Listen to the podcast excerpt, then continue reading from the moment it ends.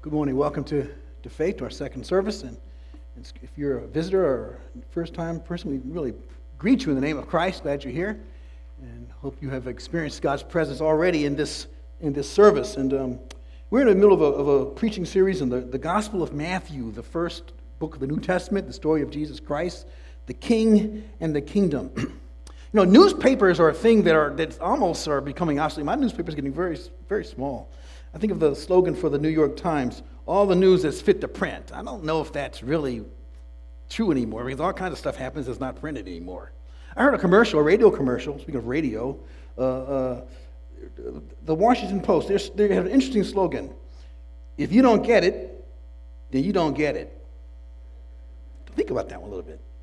If you don't get it, then you don't get it. in the Gospels, as we come to this point in the life and the ministry of Jesus Christ, I, I, I think of the disciples, and I think they have come to a point where they get it, but they don't get it.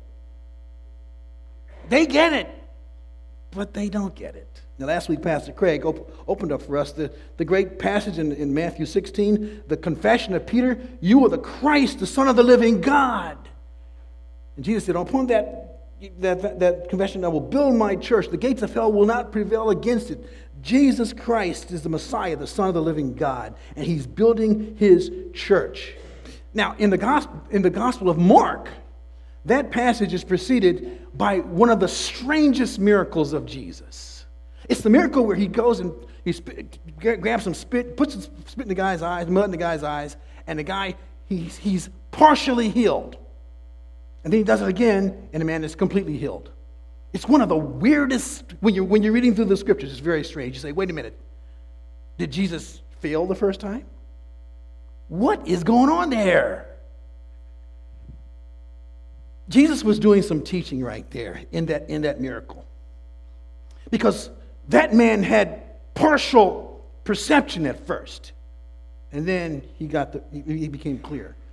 He had what I like to call fuzzy faith.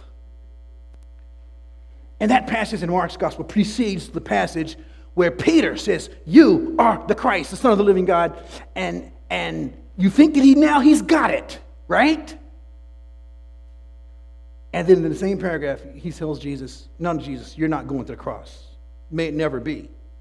And Jesus says, as Craig said last week, Get behind me, Satan. Peter got it, but didn't get it completely. And Jesus tells Peter and the disciples, you know, you don't get it yet. So don't tell people because you don't get it yet. Yes, I'm the Messiah, but you don't understand what that means. I'm not going to Jerusalem to reign. I'm going to Jerusalem to die for you and the sins of the world. And he, he, he said it clearly, tells us in the Gospels. He says, if anyone would come after me, he must deny himself and take up his cross and follow me. And Craig laid that out for us last week. And then Matthew 16 and Mark chapter 8 and Luke chapter 9, they all end that section, which comes right before our verse today, passage today, they end with this verse. Truly I say to you, Jesus says, there are some standing here who will not taste death until they see the Son of Man coming in his kingdom. What is Jesus talking about? Well, this passage precedes, that verse precedes this passage in the three first Gospels. Let's read our text. It's Matthew 17, 1 to 13. Jesus um, on the mountain here. It's on the overhead here. After, the six, after six days, P- Jesus took with him Peter and James and John, his brother, and led them up a high mountain by themselves. And he was transfigured before them and his face shone like the sun. His clothes became white as light. And behold, there appeared to them Moses and Elijah talking with him. And Peter said to Jesus, Lord, it's good that we are here. If you wish, I'll make three tents here one for you, one for Moses, and one for Elijah. He was still speaking when, behold, a bright cloud overshadowed them. And a voice from the cloud said, This is my beloved Son, with whom I am well pleased. Listen to him. When the disciples heard this, they fell on their faces and were terrified.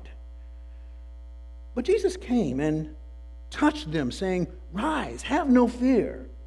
And when they lifted up their eyes, They saw no one but Jesus only. So as they were coming down the mountain, Jesus commanded them, Tell no one of the vision until the Son of Man is raised from the dead. And the disciples asked him, Then why do the scribes say that first Elijah must come? He answered, Elijah does come, and he will restore all things. But I tell you that Elijah has already come, and they did not recognize him, but did whatever they pleased. So also the Son of Man will certainly suffer at their hands. Then the disciples understood that he was speaking to them of John the Baptist. The Lord bless the reading and hearing of his, of his word this morning. My title is The Beloved Son of God. The Beloved Son of God. This, this sermon series is in Matthew. It's the gospel about Jesus, the promised king, who's come to usher in the kingdom of heaven, the kingdom of God, to convince all people, Jews, Gentiles, all people, that he's the Messiah, the Son of the living God, and to strengthen those believers to be radical community of the King. And that's what we want to be. Radical in our calling to make disciples of the nations, of all the nations, Jews, Gentiles, Romans, everyone, in all nations, all times. Now, we wrongly sometimes believe, many people, that spiritual health can come from a just sincerity, a sincere commitment to any kind of religious activity and any kind of religious uh, uh, dogma or creed. I would say that we, we, we, building healthy, grace filled discipleships, people who are healthy in their discipleship for, for, for, for Penn Lucy, is what we're talking about.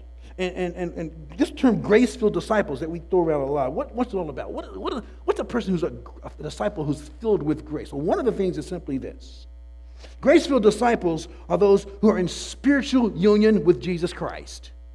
They are in union with Christ, who is the divine Son of the living God. That's bottom line, that's basic. And we're going to look at that today in this passage. You're going to be disciples full of God's grace. You're, you're in Christ. The outline today is pretty simple. Discipleship is about spiritual union, union with Christ.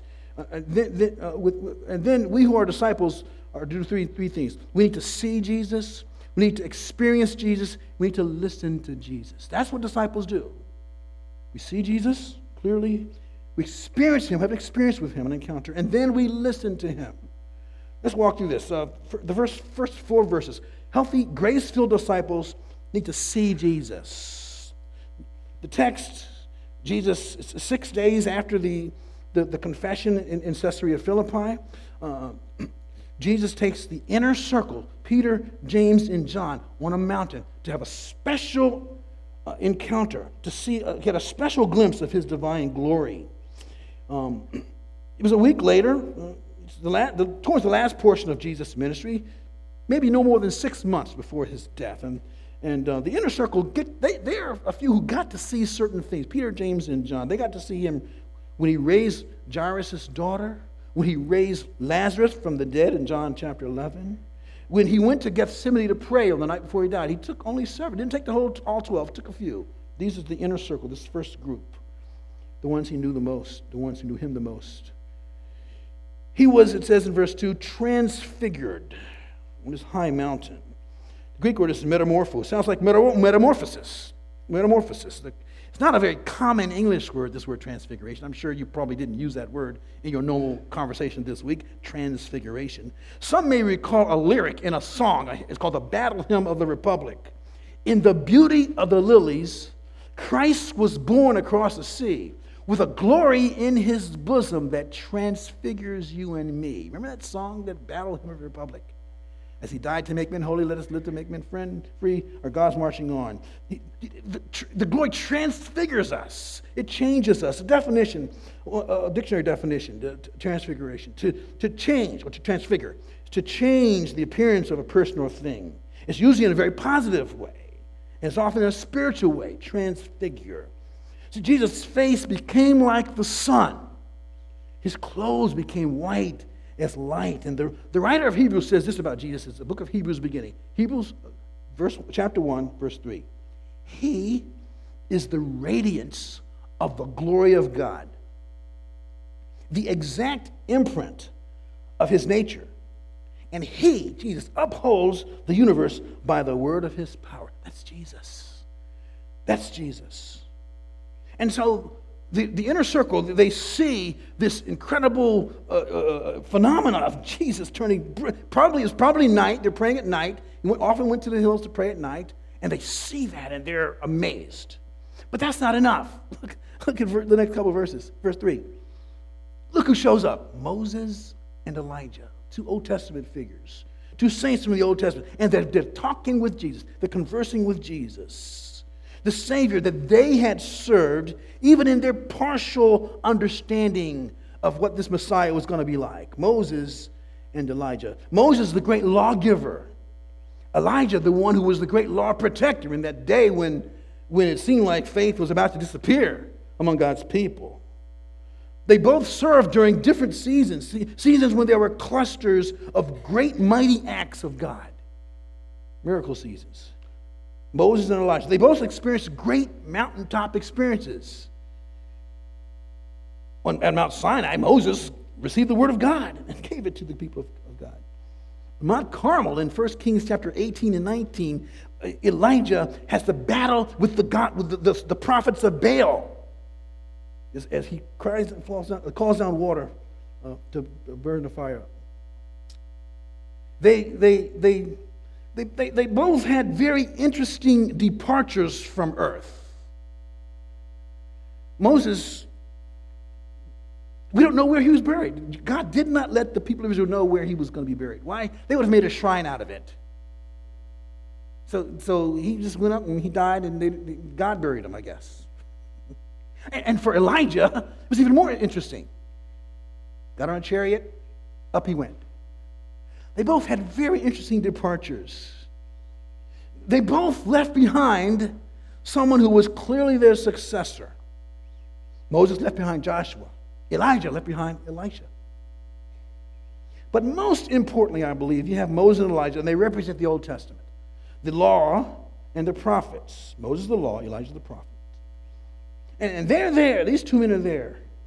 And you have Peter, James, and John representing the New Testament. Because you cannot understand the Old Testament or the New Testament unless you understand the sixth man on the mountain, the Lord Jesus Christ. That he is God, that he's the radio, that he is God's Messiah, the Son of the living God. The Old Testament point to him, the New Testament point back towards him. In, in fact, Luke's gospel, Luke chapter 9, in this passage, parallel passage, says that Moses and Elijah were talking about his departure, ESV translation. Greek translation is of the word exodus. They were talking about his exodus. Interesting uses of words, isn't it, with Moses there. But it was talking about his departure from this earth as he was moving towards Jerusalem. Luke says his face, he set his face like a flint towards Jerusalem, where he was going to die. That was his mission. He wanted to fulfill that mission for Moses and for Elijah and for James and John and Peter and for me and for you. He had a mission and he was focused on that mission.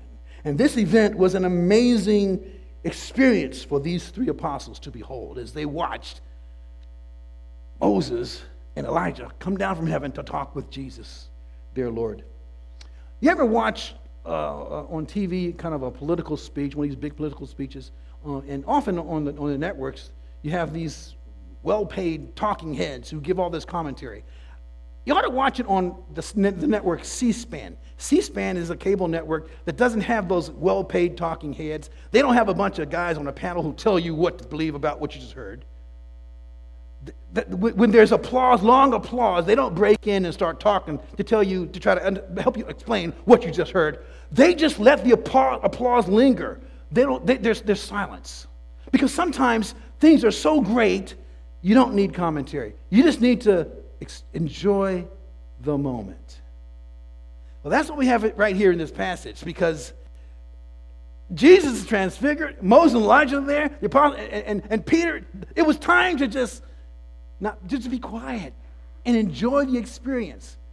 But our friend Peter had to say something. you, you can't just have silence. You gotta, you gotta fill the, the room with some, with some words. And so his words are almost humorous there, but they're interesting. He says, Lord, it is good that we are here. If you wish, I will make three tents here one for you, one for Moses, and one for Elijah. Now, it's interesting. I mean, he, he, he, it's good. Um, three tents, you know, one, one, for each of them. I mean, again, to them, to him, the fact that, that Moses and Elijah are there was more fascinating than the fact that Jesus was there because he was just Jesus all the time, you know. But Moses and Elijah? Wow. So here's my boy, let's have let's have three equal these three equal people. Let's have let's let's make a tent for one of each of them. Um, it's interesting. He didn't say let's make a tent for us. He, at least he didn't say that. let's make it for the three that, that, that he were looking up to. And then the passage, he, he, while he was speaking, the cloud comes, is what happens. But, but let's land right here for just a second. The significance of what's happening here. By the way, the tent. Um, the idea of, of that, why we build a tent, there's some conjecture that this might have been around the time of the Feast of Tabernacles, the Feast of Booths, where the Jewish people would um, build these tabernacles, which pointed to the wilderness journeys. They're usually in the fall of the year. If you go Mount Washington and Pikesville area, you'll see the Jewish people still do that. They celebrate the, the wilderness wanderings with booths. So there's some speculation that this was during that fall season, and, and, and Peter says, "Yeah, let's build a tent right here. Let's just, let's just rest here for a while." Anyway, significance of what's going. on. I want to pause and just remind you what's what's going on here. There is a visual affirmation of the verbal testimony about Jesus' deity. They're seeing a visual affirmation of that confession that he gave in chapter 16. That's what's going on. Verbal confessions are very important. Um, in, in Paul, Paul said in 1 Corinthians 12, verse 3, the confession, Jesus is Lord. He said, No one can make that confession unless the Holy Spirit uh, moves him to do that. Jesus is the Lord. He's the divine Son of God. He's the unique Son of God, Son of the Father. He has no rivals. He's eternal, He's not derived. And we need to understand the sonship, the unique sonship of Jesus. In Romans chapter 10, verse 9 and 10, if you confess with your mouth that Jesus is Lord and believe in your heart that God's raised him from the dead, you'll be saved. Again, verbal confession. And Peter's done that in chapter 16. He got it, but he didn't totally get it. And so God, God gives him a visual affirmation here in this chapter.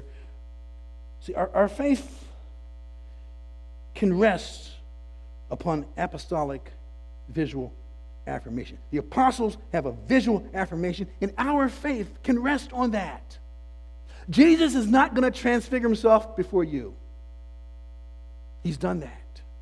And our faith rests on the, the, the, the confirmation that he gave these holy apostles. And that's why in 2 Peter, the text that we heard in the scripture reading, we didn't follow cleverly devised myths when we made known to you the power and coming of our Lord Jesus Christ, but we were eyewitnesses of his majesty when he received glory from the God the Father, and the voice was borne to him by the majestic glory This is my beloved Son, with whom I'm well pleased.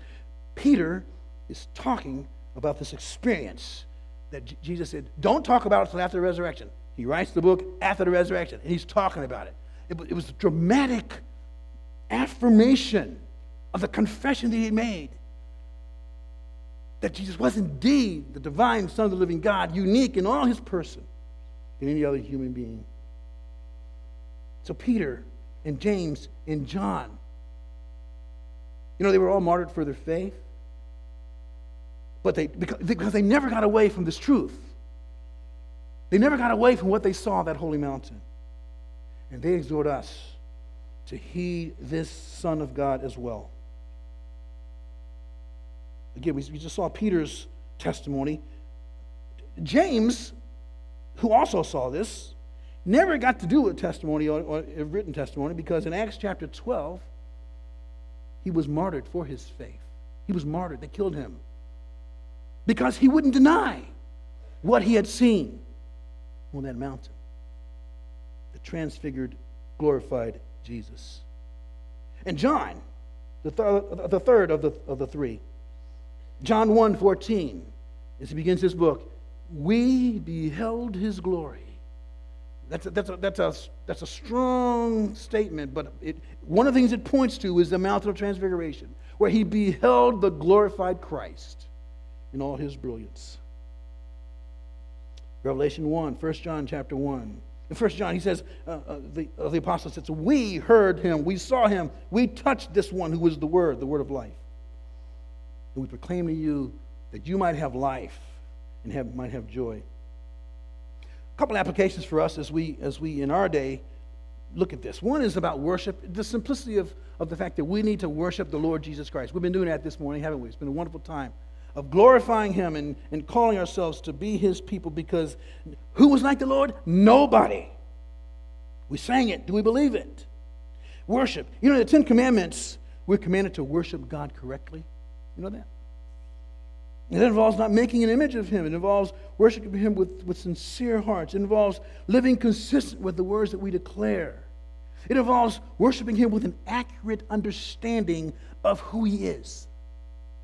And as we progress in our lives, we need to come to more and more clarity about who Jesus Christ is and what he's done for us. Understand more deeply that.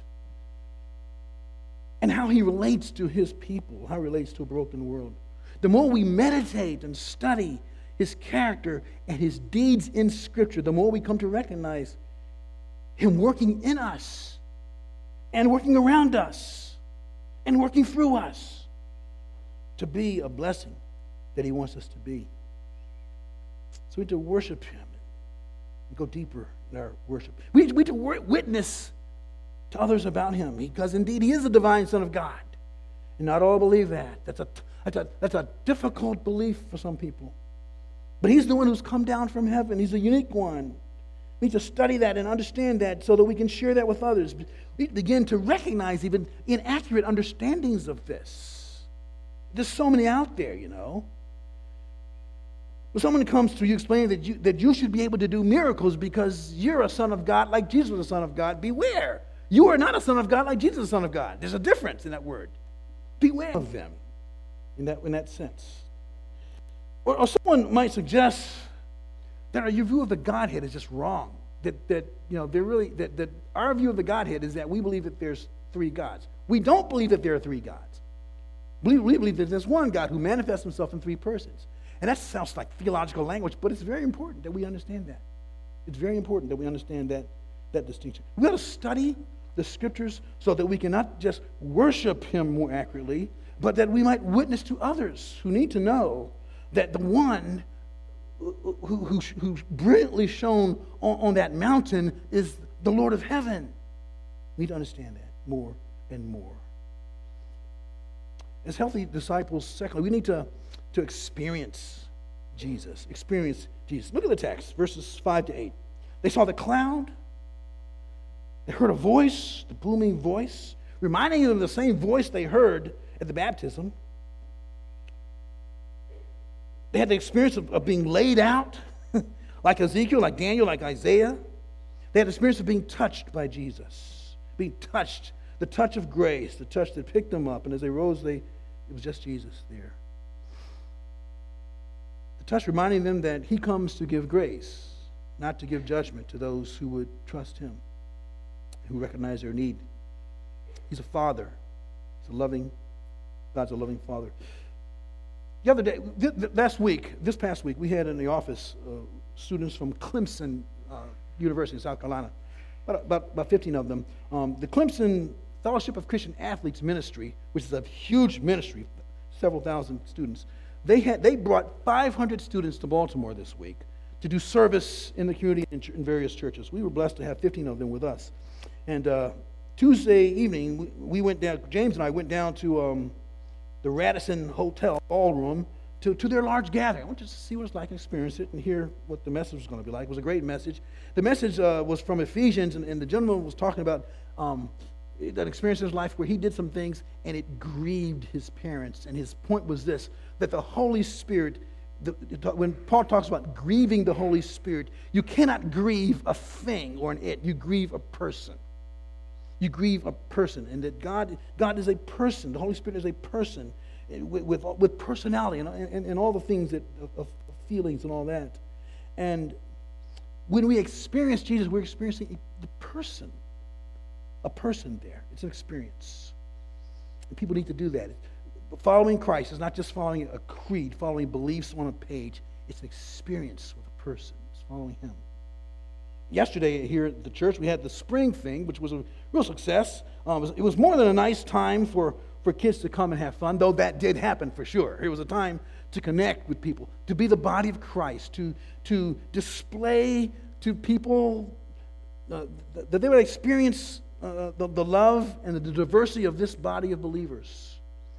Because we are a body, and a body, sometimes you, you, the first thing you know about some is not their words, it's the physical presence, it's the body, it's what you see.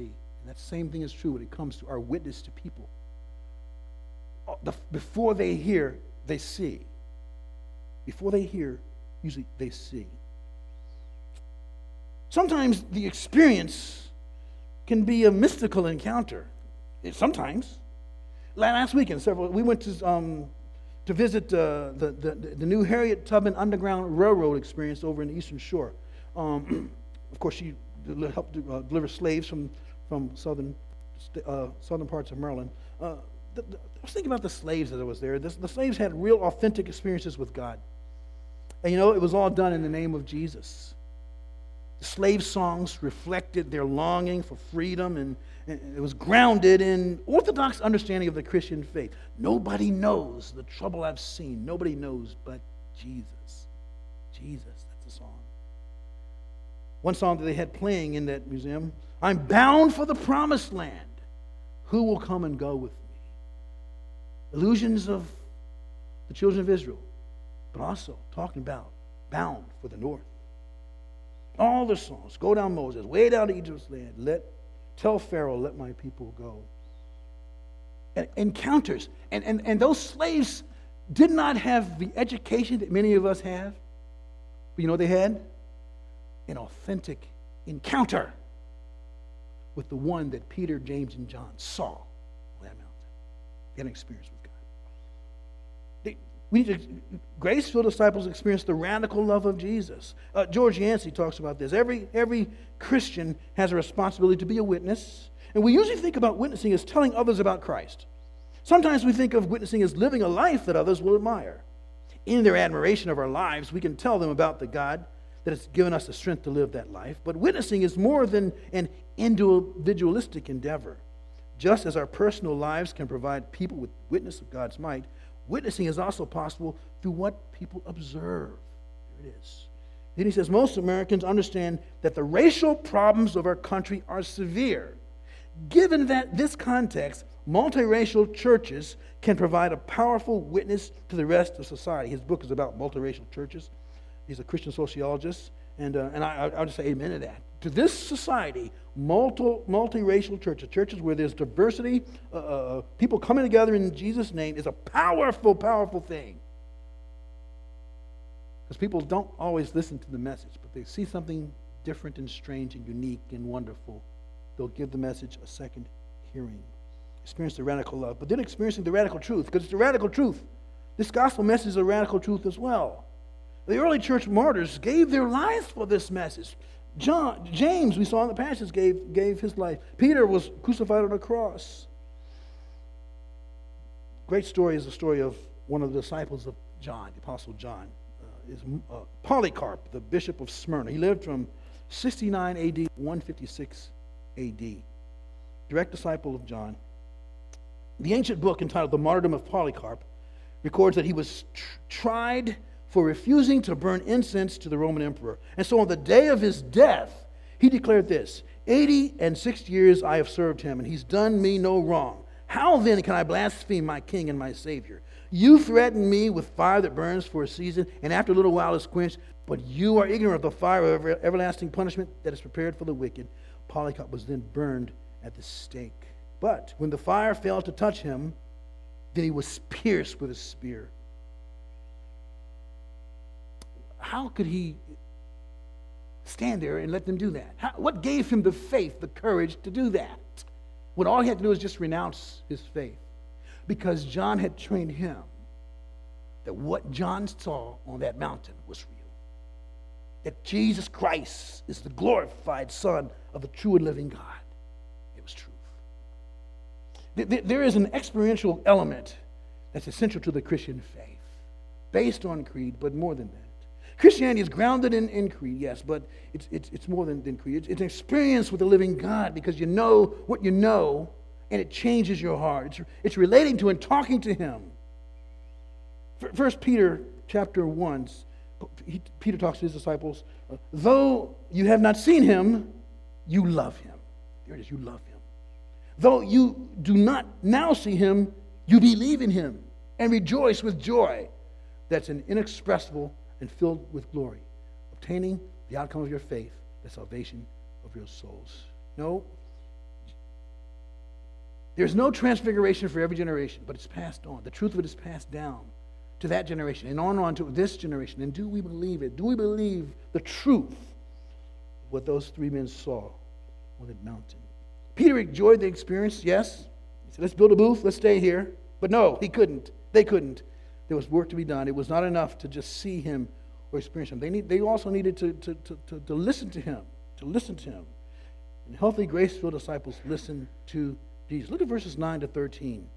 9 to 13. They were exhorted to listen to him. And so, in these verses, on their way down from the mountain, they ask him a question. The question is, is pretty, uh, pretty, makes a lot of sense when you think about it, because they had just seen Elijah and Moses on the mountain with Jesus. And common theology of that day was that before the Messiah came, Elijah would come, based upon Malachi chapter 4, verses 4 to 5. Yes, you are the Messiah. Okay, we understand that, but Elijah didn't come. What's, what's with that, Jesus? That's the essence of their question. They want to see did they miss something, or did, was, did Elijah come, or was, was, there, was the common understanding of Malachi incorrect? And so, Lord, they have a question for him. What do they do with their question? They go to Jesus. They go to Jesus. What do you do with your questions? What do you do with the things that you don't understand about God and about spiritual things, and about religion? Where do you go? Do like these apostles. Go to Jesus. Go to Jesus. In verses 11 to 13. He says, John was that promised Elijah. He was that Elijah figure. You can look at 2 Kings and in Matthew 3, and you can see commonality between those two men. But, but Jesus affirms their understanding was right, that Elijah was to come first. But it was not going to be a literal reincarnation of the prophet Elijah. No, that's not what it was going to be. Maybe that's what they had in mind. That, that, some sort of reincarnation of the literal Elijah would come, and then Jesus would come back, would, would come, excuse me, in the, in the first incarnation. Um, no, but it was John the Baptist came as an Elijah like figure. Okay? He came as a figure like Elijah, one to proclaim that the, the, the Messiah is coming. Now, here's a question for you, or just a challenge for you, a reminder for you. Um, they, they, they were a little bit confused about what was going to happen in their understanding of prophetic history, of, of, of God's historic timeline. And it's a challenge. Some, some of us who, who, who believe that, that God unveils the future for us in His Word, we need to, to hold our conclusions gently. Why do I say that? Because, because they were looking for uh, uh, the literal Elijah to return when it was an Elijah like figure who returned, who, who came, and, and so they missed it. And I don't know, we, we, our, our community group just tomorrow, tomorrow is going to begin looking at the book of Revelation. I'm excited about it. I'm also scared because it's a tough book, folks. we can get, get bogged down in all the details there. We need to hold our conclusions about prophetic things in scriptures gently with an understanding that this may be literal, it may be not as literal as we think. And then wait and watch as God unfolds history before us. But that's, the, that's a sub point. But here's the main point I want you to hear, see here. It's, this question of what do you do with your questions? What do you do with your questions? They're listening. They take their questions to Jesus. They, they heeded the voice of the Father who said, Listen to him. To those, to, to, to those around him, listen to him because he's a unique, wise, perfect, sinless, beloved Son. How do we listen to God? How do we listen to Jesus? How do we do that in a practical? I mean, it's been 2,000 years. You know, if you're like me, you've been to many conferences and retreats and seminars. You heard the Bible, you've heard lots of sermons, hundreds, thousands probably in your life, if you're like me. Um, probably one of the most important conferences I ever went to was, was in, as a freshman in college, 1972. I went to a, a, a intervarsity conference in College Park called Bible and Life Level 1. There I heard the simple truth that Jesus Christ is the Lord. Believe it. Build your life around it. And two, if He's your Lord, listen to Him through studying His Word every day. That was the conference. Well, that was a, that's, a, that's the summary of the conference. That changed my life. That changed more than any conference I've ever done, ever taught. That changed my life. Because we, the, the lordship of Christ only makes sense through his, as we embrace his word and follow him in his word. In John chapter 6, there's this great story, the bread of life story, is Jesus gives some hard teaching, and so the disciples say, This is hard. In, in verse 66, after these, this, many of the disciples turned back, no one, and no longer walked with him. So Jesus said to the 12, Do you want to go away as well? You, you leaving as well? You taking off too? Simon Peter answered, Lord, to whom shall we go? You have the words of eternal life, and we have believed and have come to know that you are the Holy One of God. Where else are you going to go? Where do you go with your questions? Even when Jesus' will for you is difficult. Even when it, there was a book called When God Doesn't Make Sense. Have you been through an experience in your life where God didn't seem to make sense? When that happens, where do you go? You alone, Lord, have the words of eternal life. Stick with Jesus. Stick with Jesus. The Father's voice on that mountain is confirming for these disciples the confession of Peter. You are the Messiah, the Son of the living God. And Paul in Ephesians talks, in Ephesians 1, seven times in the first uh, 14 verses, he uses the phrase, in Him or in Christ. And he's, he is declaring that all the spiritual blessings that we receive, all the spiritual blessings that come down from God, are contained through and only through Christ. And that's a, that's a simple truth, but it's a truth that many people reject. You can only be blessed through Jesus Christ. it, it is not through Moses, it's not through Elijah. It's not through Peter or James or John. As, as helpful as they are, blessings, spiritual blessings only come through Christ. It's, it's not through Buddha. It's not through Muhammad. It's not through uh, the Presbyterians or the Baptists or, or any movement. The spiritual blessings of God only come through Jesus Christ. That's the meaning of this transfiguration. He's the unique one. There's no one like him. No one. And so John could say in his letter, What manner of love is this that we should be called the children of God? You know why? Because we, if you have trusted Christ, you are in Him. You are in Christ. And if He is the beloved Son of God, guess who you are? You are the beloved Son of God. And your identity is wrapped up in Him in your identification with Him, in His death, resurrection, in His person. Romans, love the way Romans ends. Romans 8 ends. Nothing will separate us from the love of God. Doesn't stop right there. It's the love of God that is in Christ Jesus our Lord. Listen, if, if, if you talk about the love of God, that's very popular. If you talk about the love that is in Christ Jesus our Lord, you might end up like Polycarp. John Peterson wrote a song. We'll end with this, this words of this song. All glory to Jesus, begotten of God. The great I am is He, Creator, Sustainer, but wonder of all, the Lamb of Calvary. To think that the guardian of planets in space, the shepherd of the stars, is tenderly leading the church of His love by hands with crimson, crimson scars.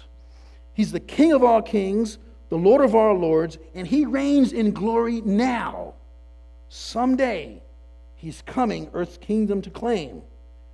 And every knee shall bow, and every knee shall bow. That's Jesus.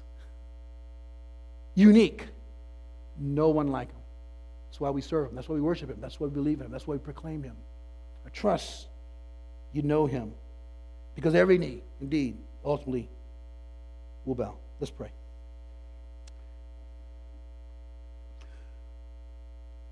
Lord, it was an amazing scene that they saw. It changed their lives. It's changed the lives of many people after this. We can't compromise on Jesus. He's the unique Son of the living God. He's the I am. He's the Word became flesh for us. Lord, I pray that truth would sink down our hearts and we would rejoice that we're called yours by your grace. Lord, I pray for anyone who's here who's still wrestling with these truths, Lord. You, you would do your work of, of, of, of giving them uh, the, the assurance that they can know that they are yours, that they belong to you. Do your work in our lives. In Jesus' name, amen. Let's close with. Uh,